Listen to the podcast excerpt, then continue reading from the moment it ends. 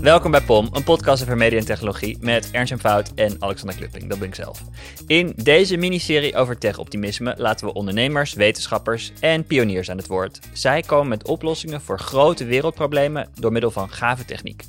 Vandaag een oplossing voor het woningtekort. Want dat is nogal groot. Er zijn op dit moment driehonderdtachtigduizend woningen nodig.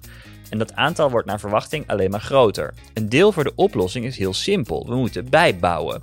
En volgens Salar al Chafaji kan dat op een efficiënte manier met bouwrobots. Dat zijn robots die op de bouwplaats muren metselen. En Salar droomt ervan dat hij een grachtenpand binnen vierentwintig uur kan bouwen met behulp van robots. Full disclosure, ik heb een klein belang in dit bedrijf. Maakt het interview geloof ik niet minder leuk om naar te luisteren. De hele serie en de nabespreking van alle afleveringen vind je op Podimo via w w w punt podimo punt com slash pom. Veel plezier met het luisteren naar ons interview met Salar.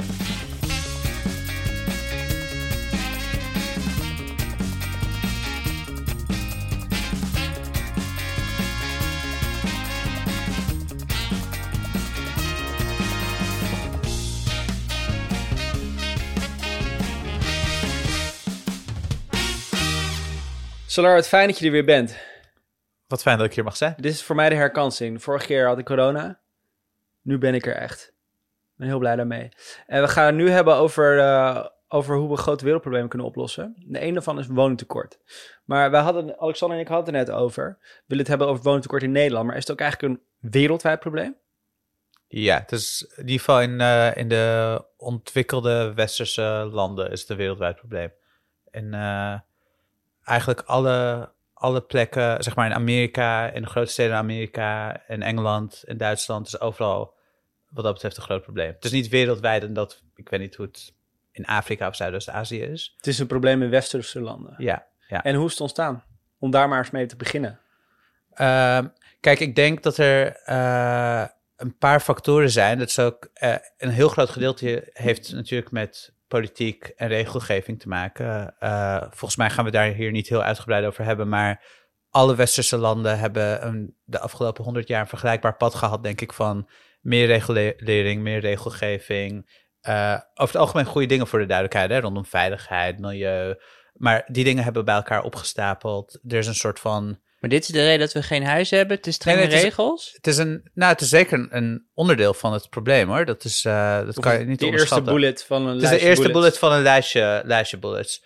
Uh, het andere is dat er is gewoon aantrekkelijker werk voor veel mensen die vroeger geen andere opties hadden. Dus als jij uh, niet gaat studeren, niet naar de universiteit gaat, dan is er nog steeds veel aantrekkelijker werk nu, wat minder zwaar is dan in de bouw gaan. Dus er Want door gewoon... bouw, in de bouw te werken ga je kapot. Ja, ja, en die wereld is al beter in dat we geen mijnenwerkers, mijnwerkers meer hebben in Nederland. Maar het is nog, dus bouw is een van de zwaarste dingen die je nu kan doen. En heel veel mensen kiezen daar niet voor. En dat geldt ook voor andere westerse landen. Um, en er zijn gewoon demografische effecten die ook wel, uh, dus gewoon vergrijzing en de, de, de, ja, de, de soort van de verdeling van de bevolking, waardoor gewoon het, de hoeveelheid mensen die werken. Want je ziet natuurlijk overal nu in het Westen personeelstekorten.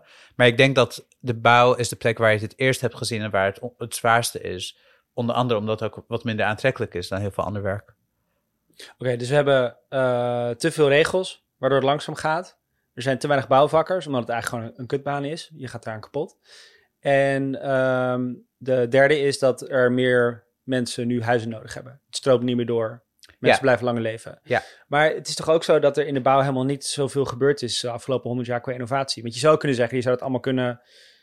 Ja, het is eigenlijk dat ik meer... dat dus niet heb gezegd. Maar onderliggend ook aan dat je zegt dat soort van deze factoren zo belangrijk zijn, is ook dat er weinig technologische vooruitgang is geweest. Dus als je kijkt naar andere sectoren, bijvoorbeeld consumentenelektronica, de reden dat het zoveel groter en goedkoper is. In de afgelopen honderd jaar is er, ja. is er wel iets veranderd. Is er iets veranderd ja. daar, toch? Ja, ja dat is... Uh, uh, uh, dus, uh, uh, maar ook in hoe we auto's bouwen. Gewoon de hoeveelheid mensen die nodig zijn om één auto te bouwen, is alleen maar gedaald. Uh, en in de bouw? Uh, in de bouw is het niet gedaald. Dus je hebt heel veel literatuur over productiviteit in de bouw. En eigenlijk is die of gestagneerd of erger geworden. Dus slechter Hoe kan dat? geworden. Hoe kan dat nou? Ja, ja het is bizar. Het is, uh, het is echt bizar. Het is echt een bizar. Ja, het is, uh, dat als je een bouwplaats in, weet ik veel, negentien twintig bezoekt, dat die ongeveer hetzelfde eruit ziet. Of sneller gaat ja. dan dat, die, dan ja, dat we nu dus bouwen. Ik denk dat is het voorbeeld dat ik altijd ge- gebruik. Als je, denk ik, iemand uit de achttiende of de negentiende eeuw transporteert naar nu. Nou, dus als je bedenkt hoe een haven dus verandert of hoe...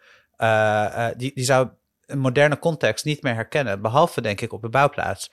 Er zijn een paar dingen anders. Je hebt een soort van power tools, je hebt een drillboor, je hebt, uh, uh, maar je hebt, ja, het, het is in principe hetzelfde. Je ziet gewoon, oh, er is een metselaar, er is een timmerman. Het, het zijn dezelfde activiteiten die gebeuren. En overigens is een van de dingen, misschien leuk om, maar, maar die mij uh, tot deze wereld heeft gebracht, is dat ik uh, op wereldreis was. En een van de dingen die me opviel, of ik nou naar hele soort van moderne, zwaar geïndustrialiseerde landen was, of in derde wereldlanden, is dat bijvoorbeeld het O V is natuurlijk compleet anders. De ene stad heeft een super futuristisch metrosysteem, een andere plek zit je in een soort van oud busje met, op een dieselmotor. Maar de bouwplaatsen zijn overal hetzelfde. Je hebt misschien een wat grotere kraan of zo, maar het is gewoon dezelfde chaos, dezelfde hoeveelheid arbeid. Het ziet er exact hetzelfde uit of je hmm. nou in Korea of Bali bent. Het is best wel opmerkelijk. En dat hmm. is ook een soort van een teken van, er is geen verschil in technologische innovatie daar. Zijn er dan wel landen die op een van die bulletpunten die je noemde er beter in zijn dan bijvoorbeeld wij in Nederland? Qua regelgeving of qua... Nou, kijk, wat is beter? Je hebt natuurlijk vooral, er zijn mensen die bouwen. Ja, er zijn mensen die China als voorbeeld gebruiken. Daar wordt zeker sneller gebouwd, ja. Maar ik zou het niet beter noemen. Het is natuurlijk wel ten koste van uh, uh, uh, veiligheid. Veiligheid, milieu, uh, de omgeving. Ik bedoel gewoon, je bulldozt gewoon mensen weg als je, als je iets ja. wil bouwen. Ja. Uh, ik bedoel, de reden dat we hier... Ik denk dat we in, in een land als Nederland waarschijnlijk doorgeschoten zijn met regelgeving. Maar het is niet dat ik zou pleiten voor laten we doen wat China doet, voor de duidelijkheid. Waar uh, je in plaats van een soort van door een heel proces om iets te bouwen heen gewoon zegt, die mensen moeten weg, we gaan gewoon bouwen, want iemand heeft het besloten. Ja. Dat lijkt me ook niet wenselijk. Maar als je het over die stilstand, nog heel veel over die stilstand hebt. Je hebt volgens mij ook een keer gezegd dat um, gebouwen ook lelijker worden en dat er geen verbeelding in de bouw is. Dat je eigenlijk vroeger de architectuur mooier vond en dat er ja. daar weinig innovatie is. Sterker nog, misschien wel achteruitgang als het over esthetisch gaat. Dat is evident. Ja. Ga door Nederland rijden. Ja. ja. Dan zie je de, de bewijs daarvan. Dat is een heel ander factor, maar dat, ja, dat is iets wat ik fundamenteel geloof. Ja, ja. ja, ja. ja het is, heeft misschien niet te veel met woontekort te maken, maar ik vind het wel interessant hoe jij daarover praat. Hoe kijk nou, je daarnaar? Er is een, er is een theorie dat uh, uh, we onder andere lelijker bouwen doordat er een woningtekort is. Dus mm. het idee is een beetje, de analogie is, is als jij uh, uh, uitgehongerd bent, dan ga je niet heel kieskeurig zijn over het eten wat je, uh, wat je wil hebben. Dan ga je niet een soort van culinair... Uh, uh, je gaat pas soort van een verfijnde smaak ontwikkelen als je, als je soort van je basale behoefte uh, uh, uh, is en voldaan. Bevredigd, ja. En uh, ik denk dat het wel een beetje klopt met, met het woningtekort. Het is niet denk ik de enige factor, maar als iemand nu in een soort van centrum van een Nederlandse stad een huis bouwt, dan maakt het bijna niet uit hoe dat huis eruit ziet. Je weet dat het verkocht wordt. Hmm. Dus er is weinig incentive ook om het heel bijzonder of heel mooi te maken. Het is niet dat je kan kiezen tussen tien huizen die leeg gaan staan en dat je de mooiste kan uitkiezen, dat dat de belangrijkste factor is. Uh, dus ik denk dat dat wel, een, wel met elkaar samenhangt. Ja, dus gewoon korte termijn denken en uh, gewoon pakken wat je pakken kan eigenlijk. En geen verbeeld, er is geen ruimte meer voor verbeelding. Ja. We hebben het probleem zo goed omschreven? Uh, ik denk het wel. Het is misschien ook goed om te weten dat overal waar je ook kijkt, dat woningtekort een heel uh, uh, lokaal probleem is. Dat is natuurlijk het unieke van bouwen. Anders dan alle andere industrieën is het gebonden aan een plek. En ook in Nederland, je hebt gewoon krimpregio's. Er zijn plekken waar gewoon woningen zijn natuurlijk. Dus als mensen praten over woningtekort in het Westen, dan hebben we het over de plekken waar mensen ook willen wonen. Uh, uh, in Amerika is geen wereldtekort, uh, woningtekort over het hele land, maar wel op de plekken, de grote steden waar mensen kunnen werken. En, en hetzelfde geldt ook hier. Dus dat is wel een soort van goed om in het achterhoofd te houden. Denk de ik. wensen van, zijn veranderd van hoe mensen willen leven en waar ze, of niet de wensen misschien. Nee, ook nee, gewoon... maar meer van, het is, het is niet numeriek, het, het doet er niet alleen maar toe van hoeveel huizen worden er totaal gebouwd in een mm. land of in een, maar het, worden ze ook gebouwd waar mensen willen, uh, uh, willen wonen en werken. Uh, je kan, als jij in ieder geval niet remote werkt. Als jij wil werken in Amsterdam, als jij gewoon een politieagent bent, dan kan je niet in Limburg wonen. Het is gewoon een heel praktisch soort van feit van wonen. Ja. Dus het is altijd wel gekoppeld aan een, aan een locatie ook. En dat is wel belangrijk om niet te vergeten als je het hierover hebt. Van, het is niet alleen maar de rauwe soort van productie van woningen. Het moet ook gewoon op een plek komen waar mensen willen wonen. Ja, dus in Frankrijk heb je een woningtekort, maar je hebt ook als je door het land leidt, rijdt uh, overal spookdorpen. Exact, ja, ja, ja. Dat zie je inderdaad door heel Zuid-Europa. Ja. ja. Oké, okay. Nou, als we het probleem helder hebben, dan uh, kan je ons nu gaan vertellen hoe we het gaan oplossen, Salar. Uh, nou ja, kijk, ik denk dus dat uh, als je het puur vanuit techno-optimisme hebt, volgens mij het onderwerp hier, dan gaat het uh, uh, minder over politieke regelgeving en meer over wat is de technologie die moet, uh, die, die dit kan oplossen. Ja, ja, namelijk dus de stagnering in productiviteit die we hebben gezien de afgelopen honderd jaar. Dat ja. is een direct gevolg, neem ik aan, ook van het feit dat er geen innovatie is geweest. Exact, ja. En voor mij is het soort van, dus, dus hoe je erover na moet denken is, er zijn nog steeds niet technologieproblemen die opgelost moeten worden, maar als je die morgen allemaal zou oplossen, dan wordt het nog steeds niet veel beter, want het is niet zo dat we morgen in Nederland tien keer zoveel bouwvakkers zouden hebben en de technologie is er nog niet om van die bouwvakkers af te komen of minder nodig te hebben. Dus je hebt zeker techno-optimisme nodig, denk ik. En de lens die ik in ieder geval heb, die mij optimistisch maakt, is, ik denk dat wij nu leven op een moment dat uh, lijkt op een paar jaar voordat de iPhone uitkwam, of een paar jaar voordat Tesla met hun uh, uh, Roadster kwam. Dus mm-hmm.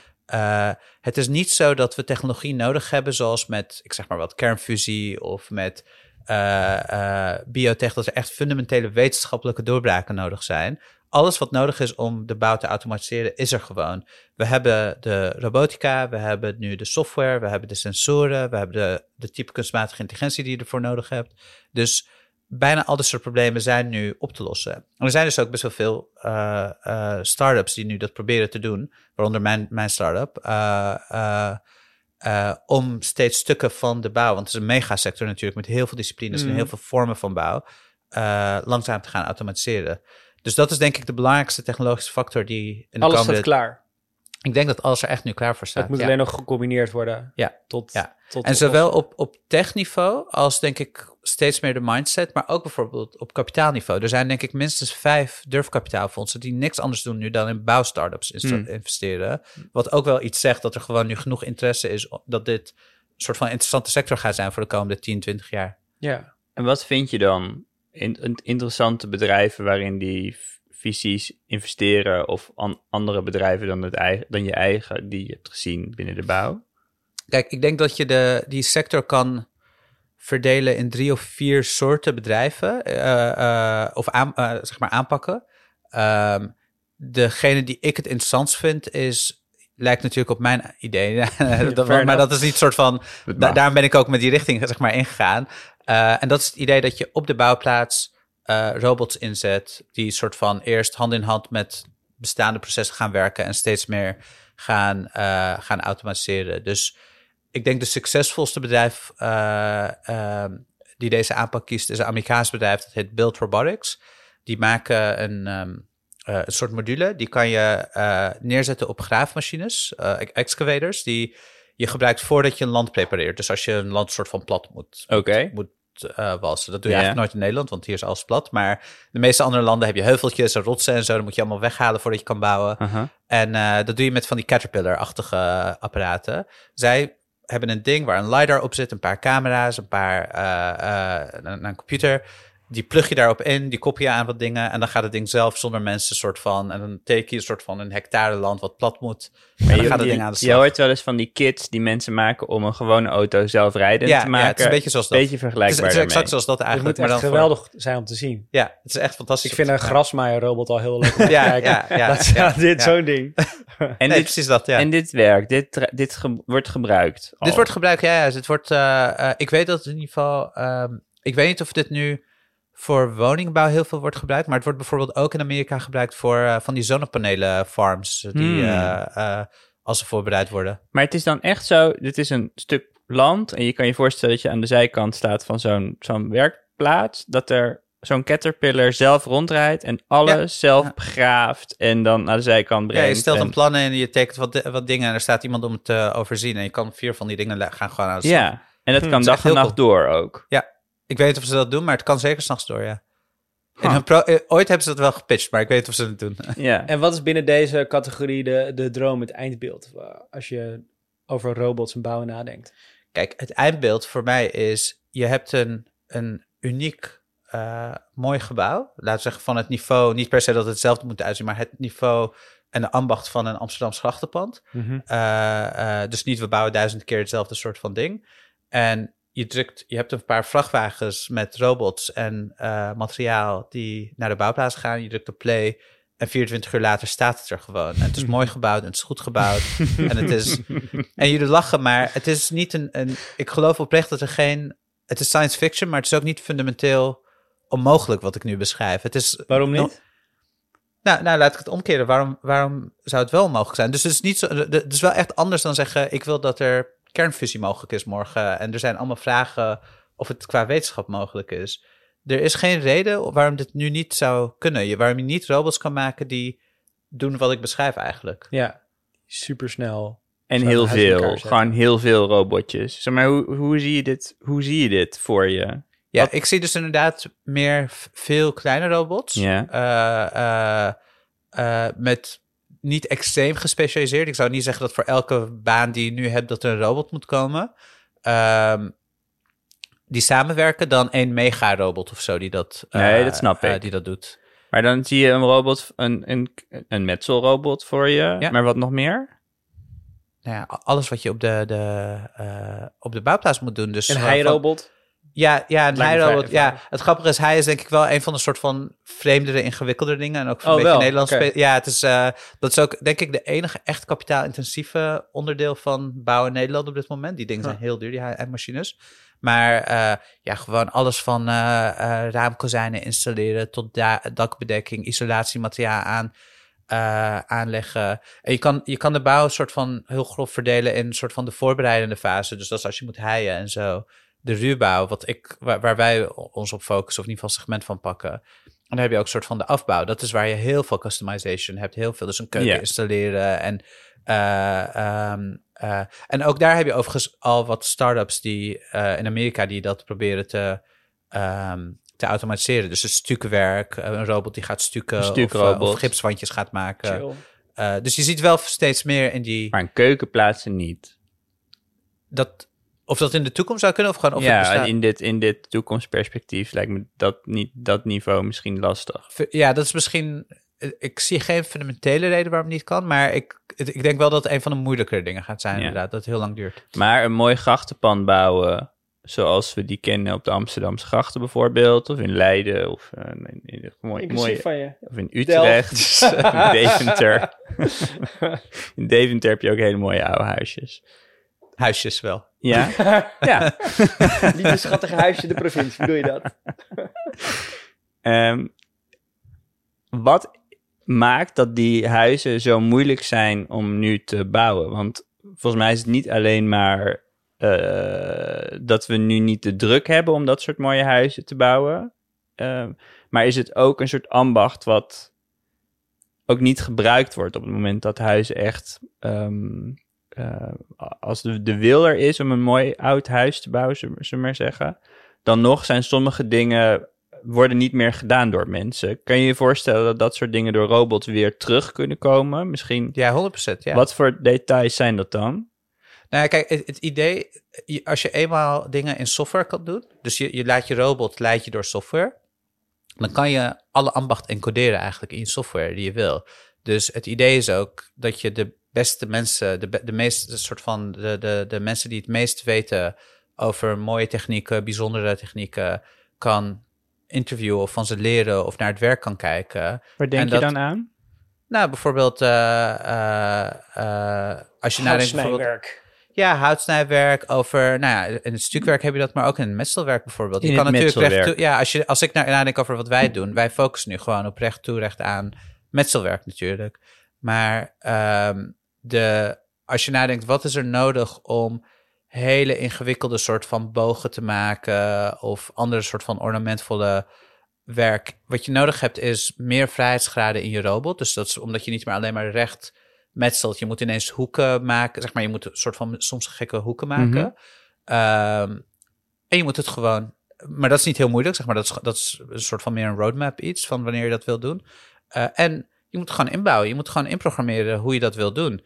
Maar als je één keer soort van kijkt... hoe hebben ze bijvoorbeeld de Amsterdamse school gebouwd? Hoe wer- wat, wat voor technieken hebben ze toegepast? Hoe hebben ze een bakstenen soort van geplaatst? Hoe hebben ze geste- Dan is dat niet heel moeilijk om... te automatiseren. Je ziet gewoon en dat software is... op dat moment. Jij denkt gewoon, dit is dit kan ik. Ja, ja. En ik wat vind voor, het wel als je zet over boogjes, wat voor... Ja, maar ik toch even nog dat detail. Dus boogjes, dat zijn dan dingen die vroeger gedaan werden, maar die nu eigenlijk niet meer gedaan worden, toch? Bijvoorbeeld boven ramen.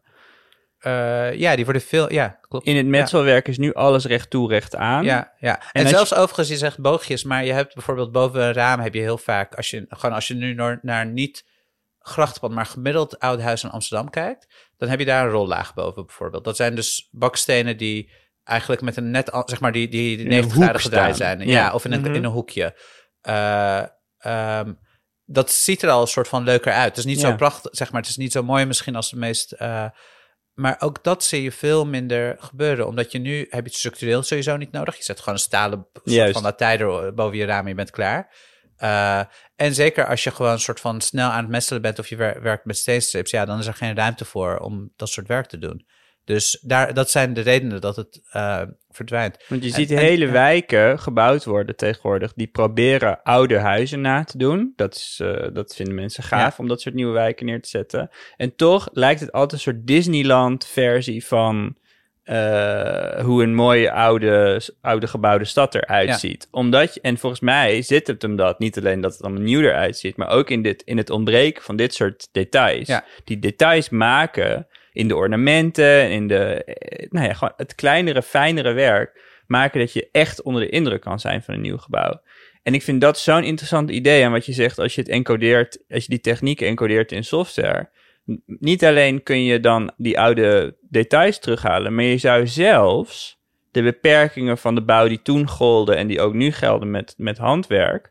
dat niet alleen maar de beperking is van het ambacht... maar dat zo'n robot misschien preciezer nog dingen kan bouwen... dan, dan een ambachtswerker vroeger kon. Kan je je voorstellen dat je nog juist nog gekker uh, dingen kan encoderen in die, in die software? Ja, ja, tuurlijk. Ja. Ik denk, maar ik denk dat we ook weer moeten leren... gewoon als je deze technologie eenmaal hebt... dat architecten gewoon een soort van nieuwe generatie op een gegeven moment yeah. komen... die moet leren wat je met nieuwe tools kan doen. Dat is denk ik altijd met kunsten... met dat je gewoon een soort van ineens kan je iets nieuws. Dat is, uh, uh, en dat kost ook tijd, denk ik, voordat mensen snappen hoe je dat...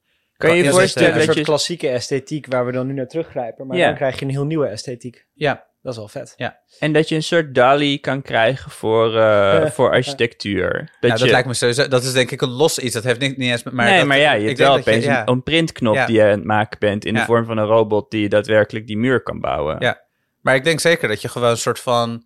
oude architectuurelementen aan ja. Dali kan soort van selecteren... en dan misschien een, een, een gebouwstijl die misschien wat moderner is... dat je dat combi- kan combineren. En uh, je ziet het al voor stukken van in de bouw. Ik weet niet of jullie die glas in lood Dali kunst hebben gezien. Nee. Dat is een soort van, dan krijg je van die vijftiende eeuwse stijl... kerk, glas en lood dingen, maar dan gewoon van moderne scènes. En dat is ook ja, ja. al heel, heel leuk om te zien. Maar, ja, maar heel veel van die woonwijken die nu in, weet ik veel... Ik, ik rijd dan af en toe naar mijn ouders in Oss... en dan kom je in langs Rosmalen... en dan zijn ze een heel nieuw deel van de stad bij aan het bouwen. En dat is gewoon bijna alsof er een soort van... is dan één huis wat ze gekozen hebben... en dat plakken ze dan gewoon twintig ja. keer naast elkaar. Ja. En dat is, dat is in Nederland heel vaak in ja. nieuwbouwwijken. En een heel groot deel van de lol van de Amsterdamse grachten... of in Leiden, of in Utrecht. Deventer. Is, of in Geen Deventer. Deventer dat allemaal verschillende huizen zijn. Geen ja. pand is hetzelfde. En ik neem aan dat dat komt door de schaalvoordelen die je eruit kan halen. Is, dat, is die noodzaak daarmee verdwenen op het moment dat je... om, om de hele tijd hetzelfde te bouwen... op het moment dat je zo'n robot dat laat doen? Nee, je wel, kan in ieder geval... Ja, dus het, het verschil met uh, uh, prefab of traditionele bouw... is dat je inderdaad... Er zijn geen extra kosten voor, uh, voor de robots... om elk huis te variëren. Zeg maar, de, de, de, ja.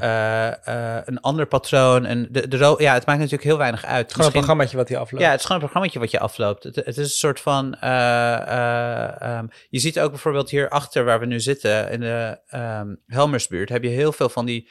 patronen in de bakstenen. Dus gewoon dat er twee kleuren zijn gebru- gebruikt. Ik kijk ernaar. Ik denk, in de gewoon... bakstenen? Ja, dus, oh, nee, dus dat je twee kleuren bakstenen gebruikt. Juist, dus okay. dat je gewoon bijvoorbeeld geel en rood of zo ja. gebruikt. En daar kan je al heel veel leuk... Verder zijn ze gewoon normaal gestapeld, maar er zit gewoon een patroon in de kleuren. Mm-hmm. Het is eigenlijk gewoon pixel art. En dat maakt voor een, ba- voor een baksteen... Voor een, voor, een bak- voor een robot maakt het gewoon niet uit... als je zeg maar een heel ingewikkeld patroontje maakt. De mensen daar moeten echt over nadenken, moeten tellen, moeten soort van...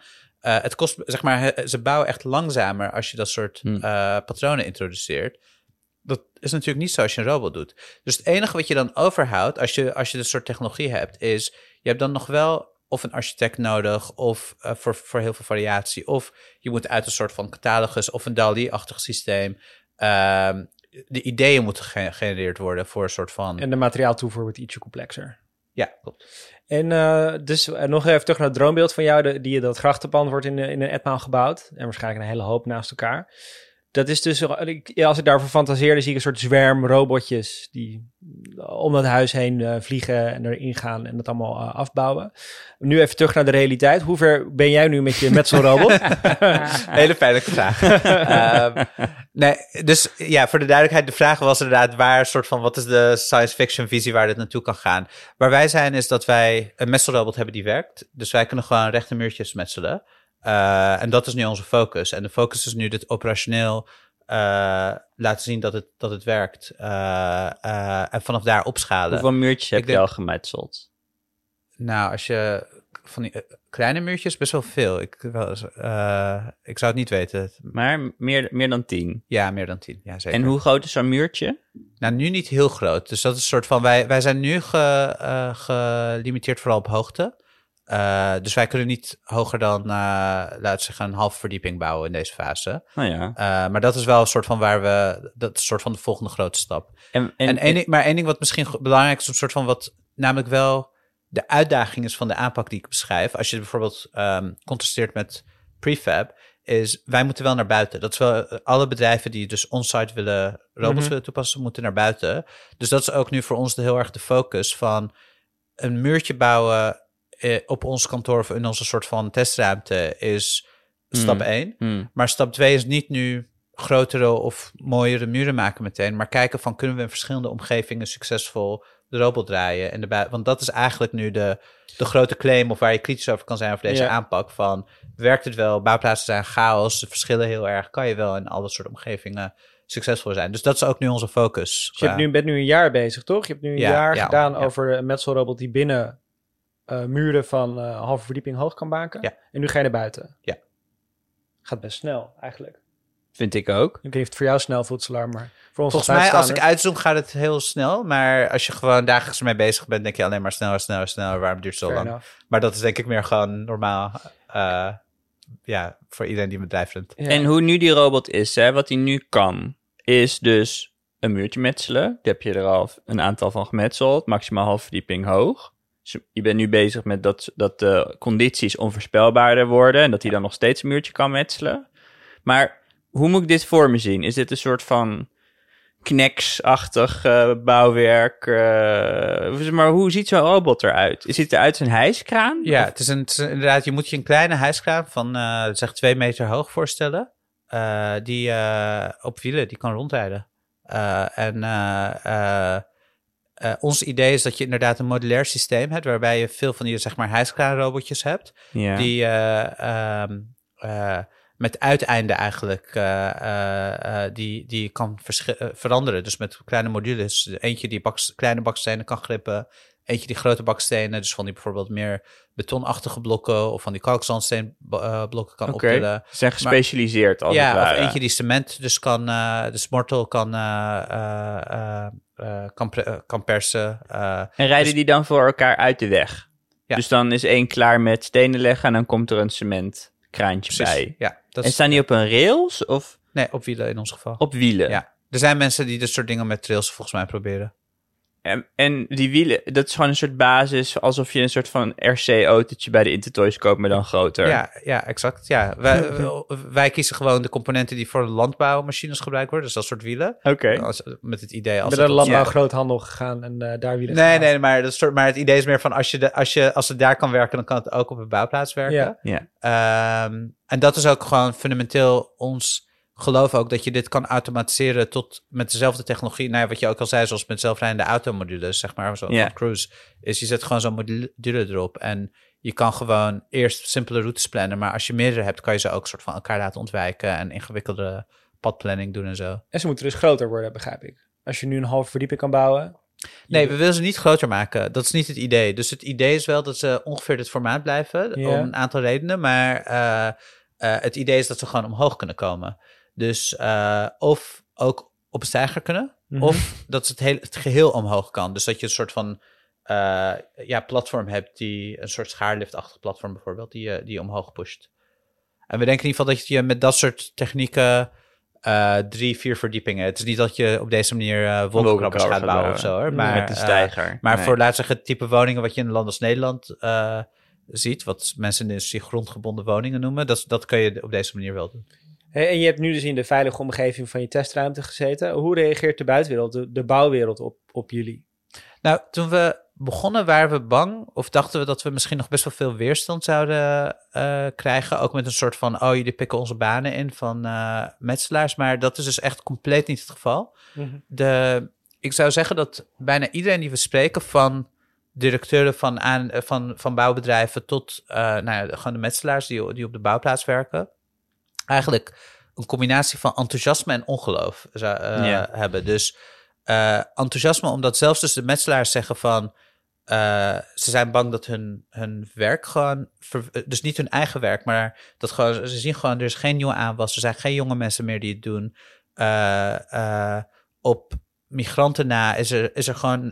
De gemiddelde leeftijd zit volgens mij eind veertig nu. In de, uh, uh, het is uitstervend. Uh, het is, ja, dus iedereen ziet gewoon dat het uitstervend is. Mm-hmm. Uh, en dat er megatekorten zijn. Dus dat er gewoon projecten niet gebeuren omdat er een, een ja, tekort aan, aan de arbeid is. Dus, dus niemand heeft meer voor robots, ja. Die bestaat hier niet. Van nee, die lijkt echt in. in ieder geval voor, voor de, de voor, met metselen lijkt het echt niet meer een ding te zijn. Ik heb letterlijk niemand gehoord die zei, oh, je gaan onze banen hm. uh, uh, inpikken. En wat je tegelijkertijd ziet is dat mensen het gewoon zich heel moeilijk kunnen voorstellen. Dus uh, dat ze denken, nou, leuk dat je dit zegt of dit, dit, dit denkt, maar dit, dit is gewoon onmogelijk. Maar neem ons dus mee naar zo'n moment ja, dat je het aan en, een metselaar liet zien. Hoe, hoe reageert die persoon? Nee, dat is dus ook heel leuk dat we nu de afgelopen maanden, sinds we daadwerkelijk soort van mu- echt muurtjes kunnen metselen, dat mensen zien van dat het van een... Uh, uh, Uh, beginnen mensen ook meteen te praten van oké, okay, wanneer kunnen we dit inzetten? Hoe snel kan je naar de bouwplaats komen? De, de, ja, nu je het eenmaal kan visualiseren, wordt het ook heel, uh, heel reëel. Maar ja, in het begin waren er voornamelijk een soort van grapjes van... Uh, hoe de robot moet heten en of je ook een soort van een checkie gaat roken en pauzes gaat nemen. Maar vooral met een soort van, laat maar, we zien wel of dit gaat werken. En wat vinden ze van de kwaliteit? Uh, voor ons, de, uh, uh, de beste grappen die ik heb gezien van, of, of gehoord van de eerste muren die we hebben gezien, uh, of gemaakt, was uh, uh, een aannemer die zei... Uh, uh, Uh, jullie, kunnen, jullie hebben denk ik nog een paar maanden nodig voordat je in Nederland kan werken, maar jullie kunnen al uh, in België ook. uh, maar volgens mij was het al een soort van compliment. Uh, en uh, uh, inmiddels uh, zijn ze volgens mij wel tevreden over de okay. kwaliteit die we... Uh, en ongeloof, waar als, als je het, het ongeloof wat nu nog rest, want je hebt dus een fase voordat er überhaupt een muur was gemetseld, nou dat is, nu, dat is er nu gewoon.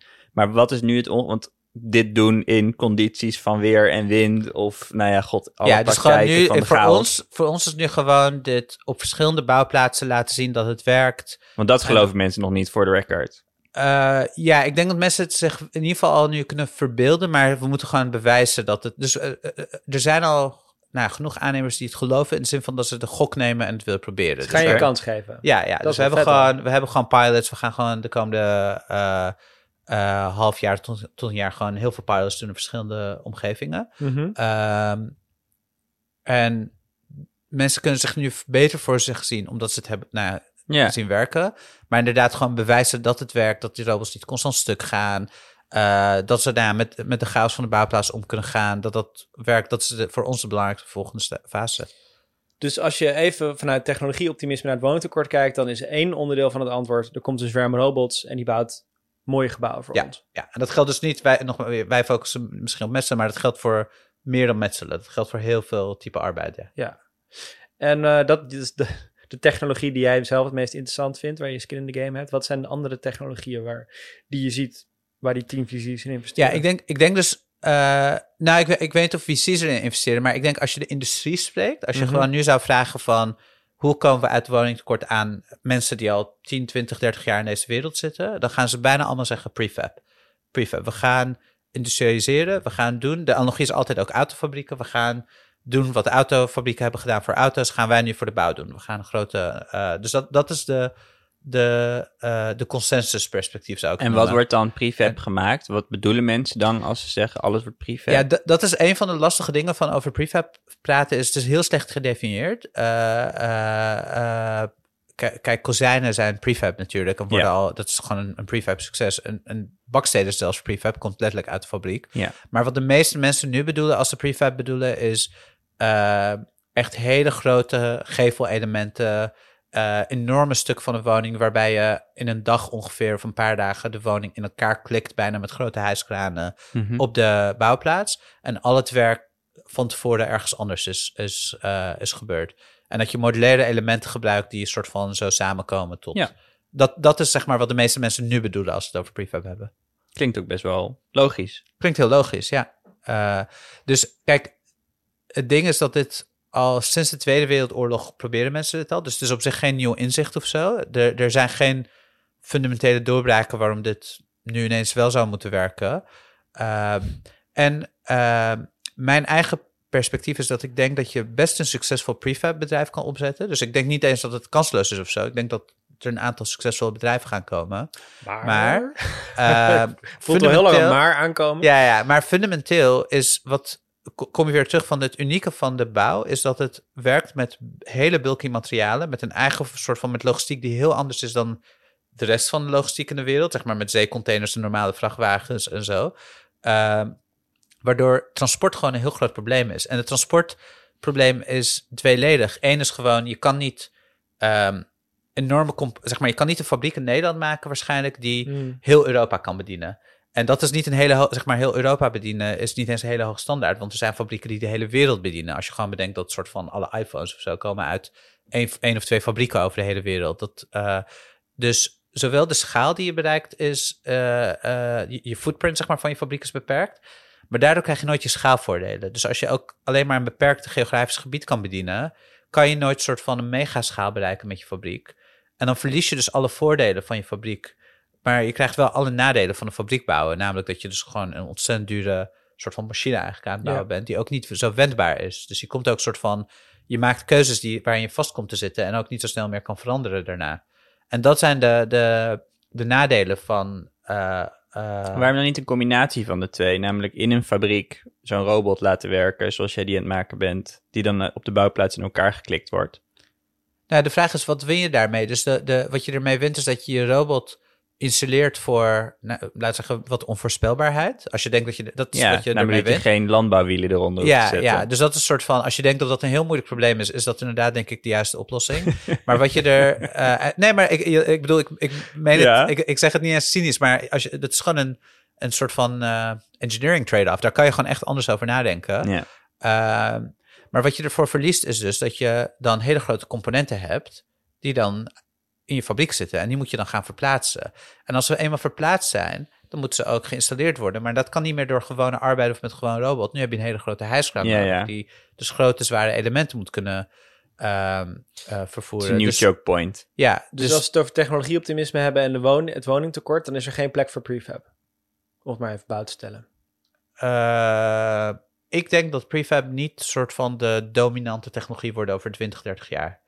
Hm. Dat is mijn, mijn gok. Maar, maar dat in is wel prefab... wat, de, nogmaals, wat de meeste mensen wel denken. Maar in die fabriek, want dat snap ik inderdaad ook niet aan. In die fabrieken moeten toch ook gewoon mensen werken? Je hebt alsnog metselaars nodig. Ja, dus dat is het soort van andere probleem met over prefab praten. Is, het is een beetje vaag. Wat, uh, dus het is en vaag hoe de schaalbaar mens, wat mensen bedoelen. Het wordt voor heel veel concepten gebruikt. Maar ook de mate van eigenlijk fabrikage is ook onduidelijk. Er zijn een paar soort van voorlopers die echt... robots aan het inkopen zijn, uh, ze aan het programmeren zijn, zoals een autofabriek. Okay. Uh, uh, maar dat is de minderheid. De meeste prefab blijkt gewoon een loods met gasten te zijn die hetzelfde werk doen als op een bouwplaats, yeah. maar dan in een loods. Ja, dan slaat het nergens op voor het versnellen van het bouwproces. Want het woningtekort is gebaat bij gewoon veel hogere output. Als je dat met ja. hetzelfde aantal mensen moet doen, dan... Ja. ja. Dus als je naar de statistieken kijkt, vooralsnog gewoon waar we nu staan met prefab, is er geen enkel voorbeeld bijna waarin... inclusief in China overigens, waar prefab heel veel wordt toegepast, waarbij de totale kosten lager zijn en de totale bouwtijd uh, sneller is. Okay. Dus het enige wat je er echt mee wint, is dat je de bouwtijd op de bouwplaats kan verkorten. Ja. Dat is wel, je verschuift gewoon hmm. bouwtijd buiten de bouwplaats. En dat is bijvoorbeeld voor infrastructuur echt heel handig als je niet heel veel disruptie wil. Als je Uh, uh, weet ik veel, een, uh, een viaduct wil bouwen boven een snelweg. En ja. je wil niet dat de snelweg een ja. maand ja. dicht is. Dat is dat, er zijn echt voordelen voor de ja. duidelijkheid aan. Maar voor woningtekort heb je het er nu over, omdat het vaak genoemd wordt. Maar eigenlijk zeg jij, en dat is een ik ben heel sceptisch, onpopulaire ja. mening, ja. dat, het, dat het geen grote aandacht gaat hebben, het oplossen ja. van het woningtekort. En naar het punt wat, waar jij mee, ook mee begon, esthetiek. De meeste mensen uit de prefab-wereld zeggen nu, ja, iedereen denkt aan de communistische stijl woningen, maar die tijd is over. En uh, uh, er is nu heel veel customization gaat er mogelijk zijn met gevelelementen en het is modulair. En een leek ziet het verschil niet, maar in alle voorbeelden die ik ken, ziet een leek het verschil wel. Ze kunnen het niet benoemen, maar ze zeggen gewoon, dit is lelijk. Uh, een beetje wat jij ook zei, van, ja. ze kunnen niet exact pinpointen ja. van wat is het nou, maar iets soort van maakt het wel vrij duidelijk. En dat is niet alleen maar de nieuwigheid ervan, hm. uh, dat niet zo mooi is. En de praktijk is gewoon, het is die modulaire elementen dwingen je gewoon tot blokkendozen van ongeveer zes komma vijf meter. Soort van, dat zijn de unit sizes, want dat is het maximaal wat getransporteerd kan worden. En dat is gewoon het hele soort van prefab systeem is daaromheen nu gebouwd. Is er al je technologie-optimisme over het oplossen van het woningtekort dan gecentreerd rond robots? Of zijn er nog andere ontwikkelingen waarvan je denkt, die stemmen mij ook optimistisch?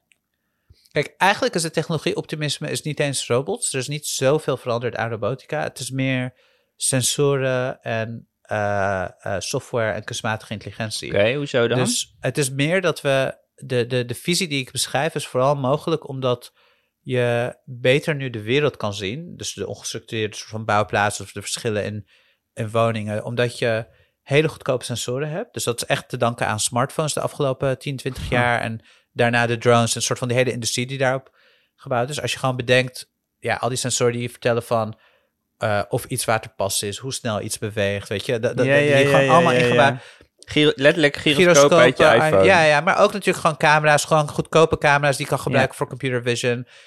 Al dit soort componenten waren zo duur tien, twintig jaar geleden. Ja, ja, ja. En nu kost alles een paar dollar als je ze in bulk koopt. En dat is echt alleen maar te danken aan... Uh, mensen noemen dat de, de, de soort van peace dividend van smartphones. Dat is een soort van... Er is natuurlijk heel veel industrieën die door de schaal van smartphones uh, mogen zijn ge, uh, geweest. En dit is daar één van. En vervolgens, wat doe je met die sensoren?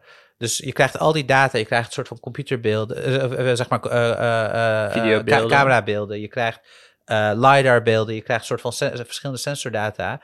De, de algoritmes, de, de uh, uh, machine learning die daaromheen gebouwd is, gewoon standaard bibliotheken nu die je kan gebruiken en een beetje tunen, die zijn ook veel, veel beter geworden. En nog steeds niet zo goed dat je perfecte zelfrijdende auto's hebt. Dat is nog steeds een soort van de frontier waar mensen tegenaan pushen. Maar dat is niet wat je denk ik nodig hebt op de bouwplaats. Je hoeft niet de compleet ongestructureerde soort van wilde west van, van een... een Meer onver, er zijn minder onverwachte dingen daar die er gebeuren. Ja, minder ja. onverwachte dingen, maar ook... Een verwa- het is een context waarbij mensen al gewend zijn om met, nou, met, ja, bouwhelmen, met helmen rond te ja. lopen en met zichtbare vestjes en met re- wat regels. Protocollen, ja. ja. En je kan stoppen. Dus als er iets onverwachts gebeurt, je kan niet stoppen op een snelweg.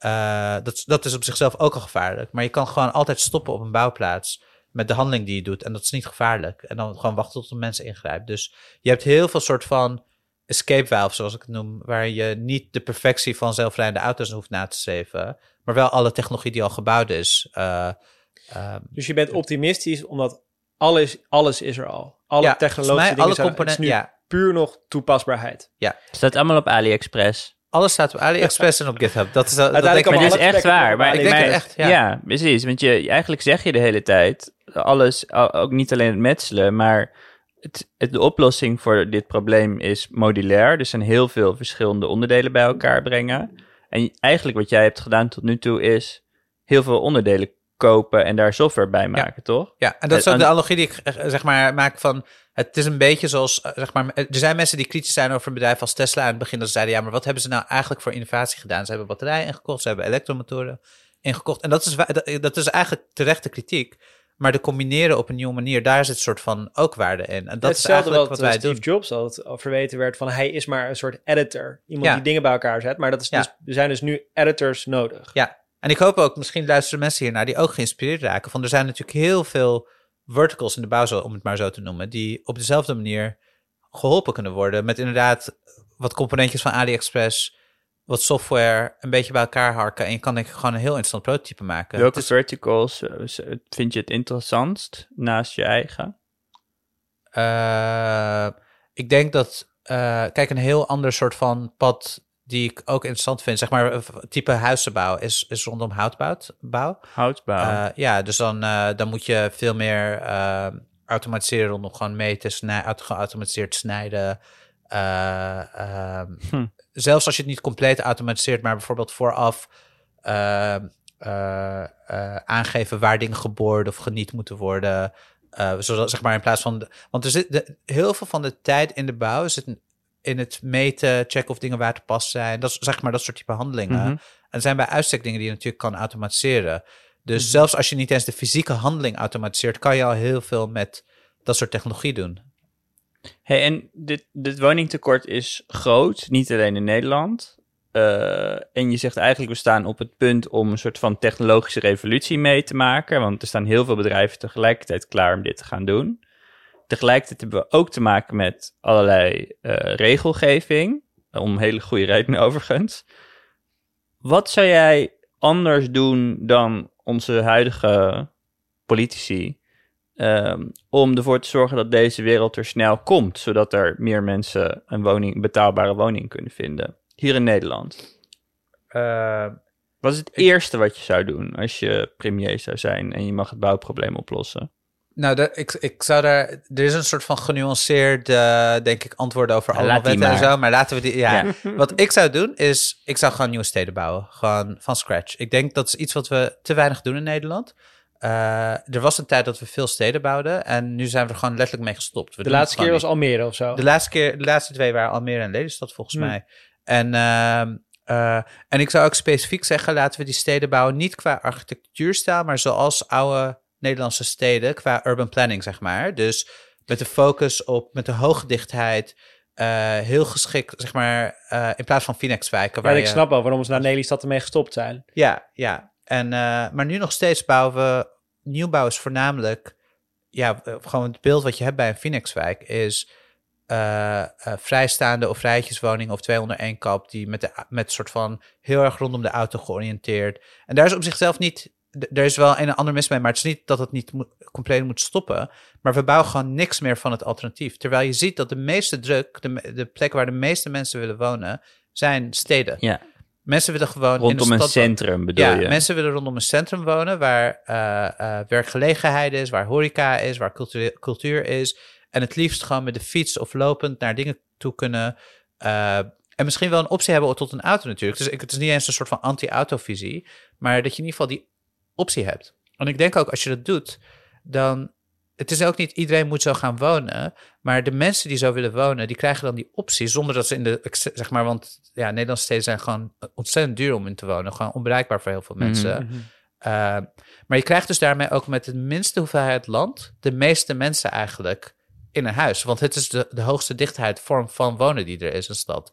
Dus de mensen die daarvoor kiezen... kunnen dus ook gewoon met in grote getalen per hectare, zeg maar... of hoe je het ook wil meten, op één plek wonen... waar Juist. ze blij mee zijn. En dat maakt ook meer gewone huizen vrij voor de mensen die dat niet willen. Juist. Waar gaat die stad komen? Uh, ik denk eerlijk gezegd dat het niet zoveel uitmaakt... als je begint met ook goede, goede infrastructuur naar die stad toe. Dus niet een stad bouwen en denken... oh shit, er is eigenlijk helemaal geen... trein of uh, uh, geen goede verbindingen naar de andere grote steden... waar nu het werkgelegenheid is. En dan boos worden dat mensen de auto pakken. Maar uh, kijk, in theorie kan je het zover als Limburg of Schroningen doen... dat je begint met een soort van een, een goede hoogsnelheidsverbinding. Mm-hmm. Maar ik zou denk ik... Ik zou het wel doen rondom een bestaande... zeg maar rondom de Randstad, niet te verder vanaf. Omdat je, je om een goede stad te bootstrappen... wil je een goede link hebben met werkgelegenheid. En je begint niet met goede werkgelegenheid als je met een nieuwe stad begint. Dus je wil dat je mensen kan hebben die in zo'n kern kunnen wonen... maar makkelijk ergens anders kunnen werken. Dus ten noorden van Amsterdam, misschien ten zuiden van Rotterdam. Ik weet, maar gewoon zo'n soort plek. Komt zou... een hoop weiland vrij als het goed is in de komende decennia. ja, ja. ja, ja dat is wel dat is, stikstofgrapje. Dat is, ja, ja, dat ja. is wel... Uh, het fascineert me ook als je gewoon bedenkt hoe tussen aanhalingstekens vol Nederlands is... Maar dat we minder dan tien procent van Nederland is bebouwd. Hè? Gewoon mm. voor, zeg maar, voor wonen en werken en gewoon mm. gebouwen. Het is echt een heel laag percentage. Waar gaat die andere negentig procent heen dan? Koeien. Uh, volgens mij is zeventig tot tachtig procent is landbouw. En uh, uh, tien procent of iets minder dan tien procent is natuur. Ik ben er niet voor om dat op te heffen. Mm-hmm. En, uh, en de rest is een soort van gewoon infrastructuur. En, uh, be- maar het is echt... Het is, en het is ook niet dat ik zeg, al, die tachtig procent landbouw of zo moet allemaal gebouwd worden. Maar het is meer van dat je realiseert dat we vijftig, gewoon alle mensen, alle woonruimte in Nederland. Als je dat nu zou verdubbelen, dan heb je nog steeds twintig procent van Nederland volgebouwd. Ja, ja, het is bizar. Het, het is ook, niet, als zeg maar, voor, ja. ook als je weet dat tachtig procent van de landbouw in Nederland naar het buitenland gaat. Is het eigenlijk, dan doen we onszelf eigenlijk tekort door dat we zo weinig woonruimte hebben. Ja, maar als ik je goed begrijp, ergens dacht ik, je gaat zeggen dat ze dan huizen moeten slopen en dan wolkenkrabbers bouwen of juist de grond ingaan of weet ik veel, gekke dingen. Maar dat is eigenlijk helemaal niet nodig, want zo'n, zo'n klein oppervlak is maar bebouwd. Ondergronds wonen. Ja, weet ik veel. Probleem, de problemen zijn groot. Mensen willen in de stad wonen, ja. Welkom in mijn bunker. Nou ja, ik bedoel, heel, uh, heel Amsterdam Centrum is volgens mij de afgelopen drie jaar zijn maar kelders uitgegraven. Ja, precies. Toch? Ja. Zo trends en, ja. Ja. Ja. Ja, maar uh, is het bouwen van een nieuwe stad... Is het voor, voor wat jou betreft soort van, dat het ook een soort van grote symbolische waarde heeft? Dat je zegt dat je daarom daarmee moet beginnen? Of is het gewoon echt een, een, een efficiëntere manier om meer, meer ruimte te bieden aan meer mensen? Nou kijk, het is ten eerste denk ik, het is gewoon een leuk idee. Laten we daarbij beginnen. Je okay. zei net, ik ge, zeg nee, maar, prima, dat was niet het helder antwoord. Maar er zit wel meer achter. Dus één is, is nadenken over... Uh, Wat ik, wat ik ook eerder zei, de woningtekort is niet alleen maar een soort van absolute, soort van numerieke woningtekort, dat je zegt, ik heb x woningen nodig, en als we dat getal halen, een soort K P I, dan is het klaar. Want als je die woningen bouwt op de verkeerde plekken, of als ze niet de wensen yeah. van de mensen soort van uh, representeren, dan, dan is het eigenlijk nog steeds niet ideaal. En een van de soort van voor mij hele duidelijke wensen die uit de markt komt, is mensen die in een stad willen wonen. Yeah. Gewoon in een stedelijke yeah. omgeving. Yeah. Okay.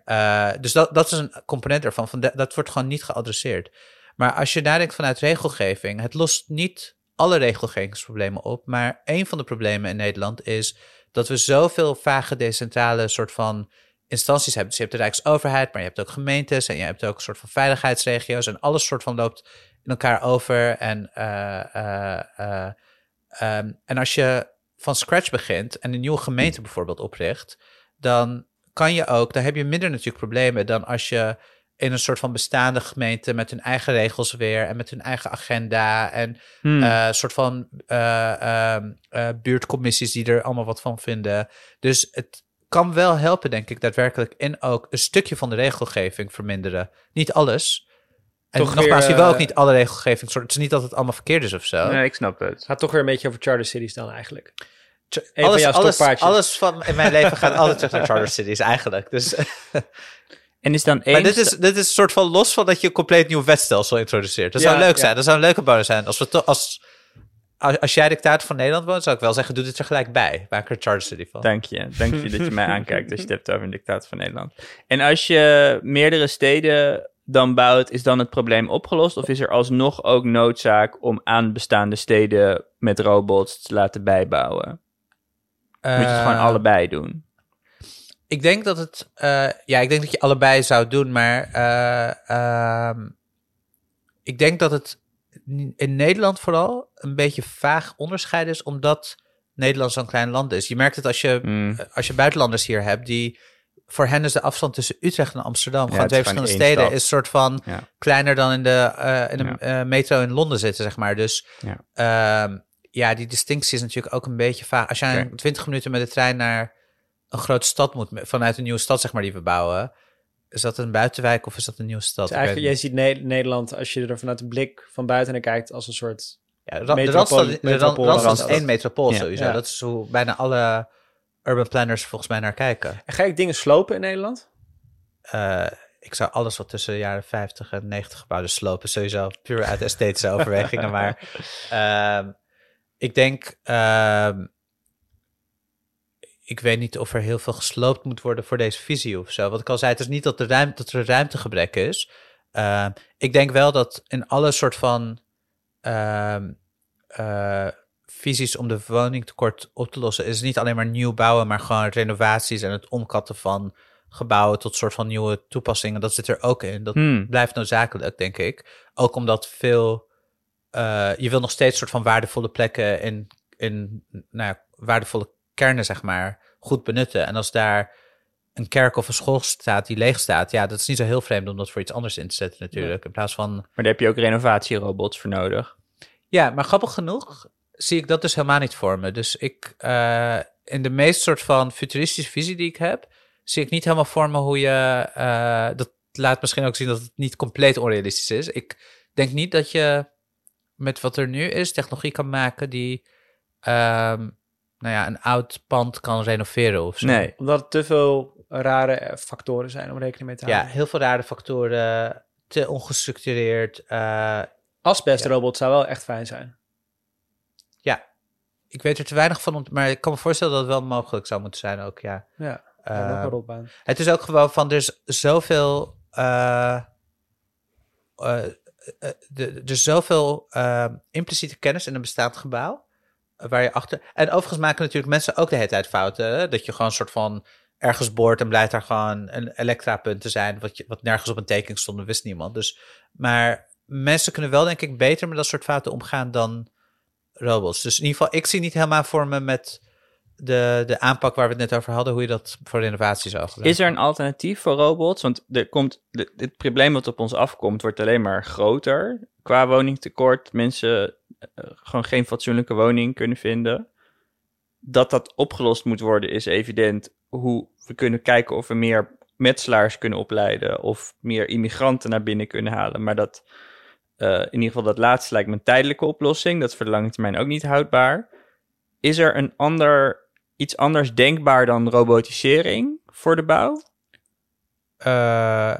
Komt het allemaal neer op op een of andere manier implementatie van robotisering? Ja, als je nadenkt over dus prefab op schaal, stel dat dat wel de succesvolle visie is, of drie D-printen, wat eigenlijk ook dus gewoon een robot ja, is die een ja. ander materiaal soort van, of de, de aanpak waar ik het over had, eigenlijk allemaal zijn vormen van robots. Ja. Um, als je kijkt naar um, uh, uh, andere industrieën, dan zijn er ook wel wat schaalvoordelen te halen, los van robotisering en standaardisatie. Uh, dus dat is als je gewoon wel gaat zeggen, we gaan duizend keer hetzelfde bouwen in plaats van variatie. We gaan gewoon een soort van Sovjet-stijl. Yeah.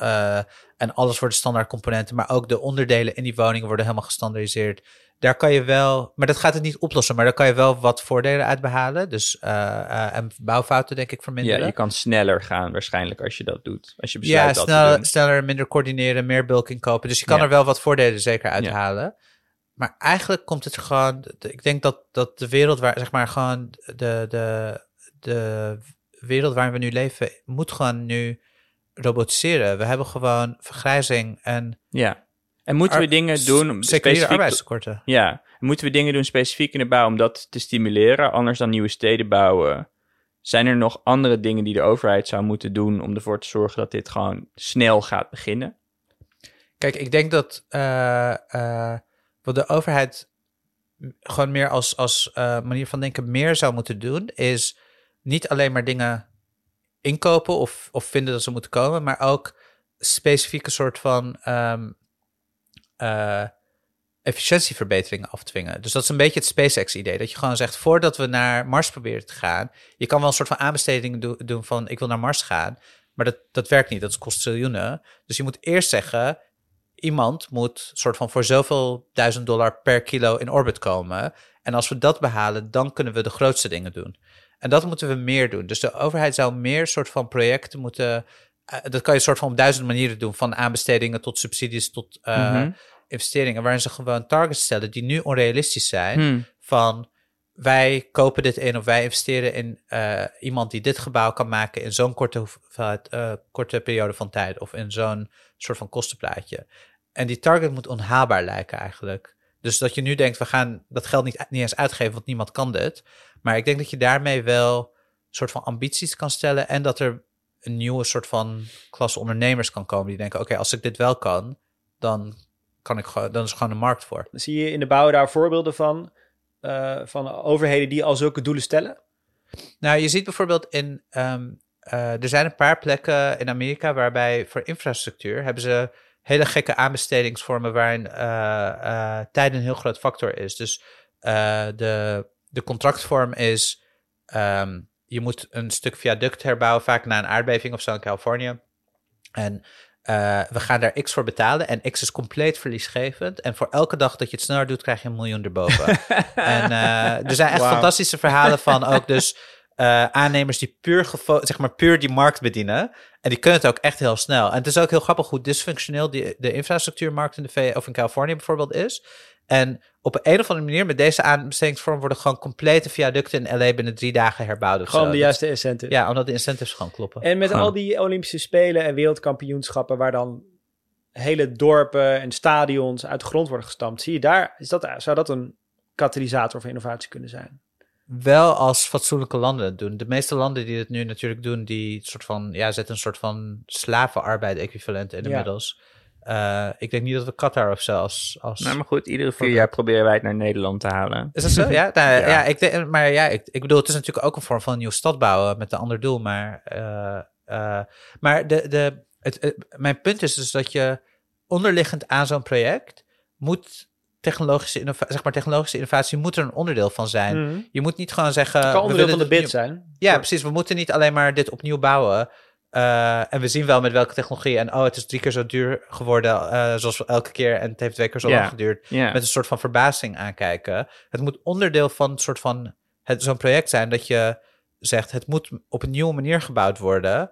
die, als het zich bewijst, ook nuttig is voor de samenleving op lange termijn. Ik neem aan dat de druk nu zo hoog is om te bouwen... dat ze niet die processen nog complexer willen maken. Dus dat zo'n aanbesteding dan niet ook nog eens een keer innovatieversnelling in een nogal nijpende situatie gaat inbrengen. Omdat de aanname is dat het op korte termijn langer duurt, neem ik aan. Ja, en dat, dat is zo. Het is een, ja, dat het is moet een, je bereid zijn te ja, nemen. Ja, het is een langer termijn perspectief. Het is ja. niet de, waarschijnlijk het meest optimale voor de korte termijn. Nee, ik dus denk ook niet de dat je nu alle woningen op deze manier moet doen, maar het kan geen kwaad natuurlijk om een paar projecten... Die bijvoorbeeld het bouwen van een nieuwe stad. Maar ja, god, ja. ja, nee, de druk is hoog. De, de, de, de verleiding gaat heel groot zijn om toch maar weer een soort van shortcuts te nemen, waardoor we over tien jaar nog steeds in hetzelfde gezeik zitten. En um, als je, ik weet, valt er iets zinnigs te zeggen over de technologische roadmap? Als je al die externe factoren als regelgeving en, en bereidwilligheid van bestuurders buiten beschouwing laat. Je omschrijft dat alles klaar staat technologisch gezien om robotica succesvol toe te passen in de bouw. Heb je het gevoel van die gloedgolf, die, die, die vloedgolf die er nu aankomt, wanneer, wanneer daar, waar daar echt de vruchten van gaat plukken, technologisch gezien? Ik denk wel echt tien jaar nog of zo. Ik denk wel dat het... Het is niet dat we het over twee jaar op schaal gaan zien. Uh, sowieso duurt het altijd langer dan je denkt, denk ik, met dit soort technologie. In ieder geval de eerste paar jaar. Voor optimisten zoals wij in ieder geval denk ik dat we altijd... Uh, er is volgens mij zo'n... Volgens mij is het een Bill Gates quote, dat die zegt dat, techn- dat mensen... overschatten hoeveel verandering in één jaar gebeurt en hoe weinig oh, oh, oh, ja. uh, en uh, hoe groot de verandering zeg maar na tien jaar is. Dus we onderschatten, dat onderschatten ze de lange termijn ja. ken, kunst onderschatten. Ja, ja. En ja. ik denk dat hier ook. Ik zou, ik verwacht niet heel veel dingen in de komende één tot drie jaar. Uh, veel nou, van bedrijven zoals wij en andere bedrijven die het proberen, een soort uh, die pilots doen, een aantal projecten, maar niks wat zeg maar op marktaandeeltje denkt. Nou, dat is twintig procent van de woning of zo. Uh, maar over tien tot vijftien jaar denk ik wel dat je echt gaat zien dat het een grote verandering is. Dus het wordt nog even erger voordat het beter wordt. Ja, dat zou ik wel verwachten. Weet je, een downer dit op het einde. Ja, maar het, is, het is hoe het is. Uh, ja. We hadden gewoon iets eerder mee moeten beginnen misschien. Maar ja, ja. dank. Dank jullie wel. Zoals altijd, Salar, moet ik nu weer even bijkomen. En heb ik weer even een paar uur nodig om alle nieuwe indrukken te verwerken. Maar daar hebben we een model voor tegenwoordig. Dat is helemaal in, met Podimo afgesproken, Ernst. Ja, dat die, die, men, dat die mentale ontlading, die, uh, die gaan we samen doen in de after. Dat kun je nu luisteren in je podcast-app, als je Podimo hebt. Ja, want dat wel. Is iets wat we gaan aankondigen in de after. Namelijk dat deze hele serie ook gratis luisteren, te luisteren wordt. En misschien is het op YouTube, voor de mensen die nog geen Podimo hebben. Laat het bekijken. Of bekijken. Uh, maar misschien heb je dit Podimo geluisterd en dan denk je, waar gaat het over? En misschien uh, luister je het nu gratis en is het gewoon al gebeurd. Dus, hè? Whatever. Nou, groetjes aan je robot, Salar. Dankjewel. Hoe heet hij eigenlijk? Hij heeft... Uh, nee, hoe heet hij? Hoe heet hij? Ja, hij heeft geen naam, maar de, de eerste uh, metselaar die we hebben geïnterviewd, die heette Sjaak. En die zei tegen ons, wil je hem alsjeblieft Sjaakie één noemen? Ah. Als, uh, dus uh, dat is uh, onze soort van... Uh, dat is een goed idee. Sjaakie één. Sjaakie één. Dankjewel. Dankjewel. Dit was P O M. Een super optimistisch programma van Alexander Klubing en van mij, Ernst Jan Fout. En uh, de redactie is gevoerd door Bianca Schrijver. Die heeft al deze ontzettend optimistische mensen bij elkaar ge- ge- gezocht. Uh, we maken dit bij Detail. Daarom ziet het er zo heel mooi uit als je kijkt. Als je niet kijkt, kijk het, want het is echt die belichting om van te smullen. Zeker. We zitten bij Dag en Nacht Media. Dat is eigendom van Podimo. Podimo. Deense firma. Deense firma. Word vooral lid. Kan gratis via ons linkje in de show notes. Huisstijls van Verve. Uh, de tunemaker is Tamber. De meme-maker is geheim. En volgens mij doet Botte Jellema nog steeds dingen met deze podcast... waardoor het lekkerder klinkt, maar dat weet ik niet helemaal zeker. Maar laten we Botte wel gewoon blijven noemen als podcastkoning. Goed. Tot volgende week. Dag.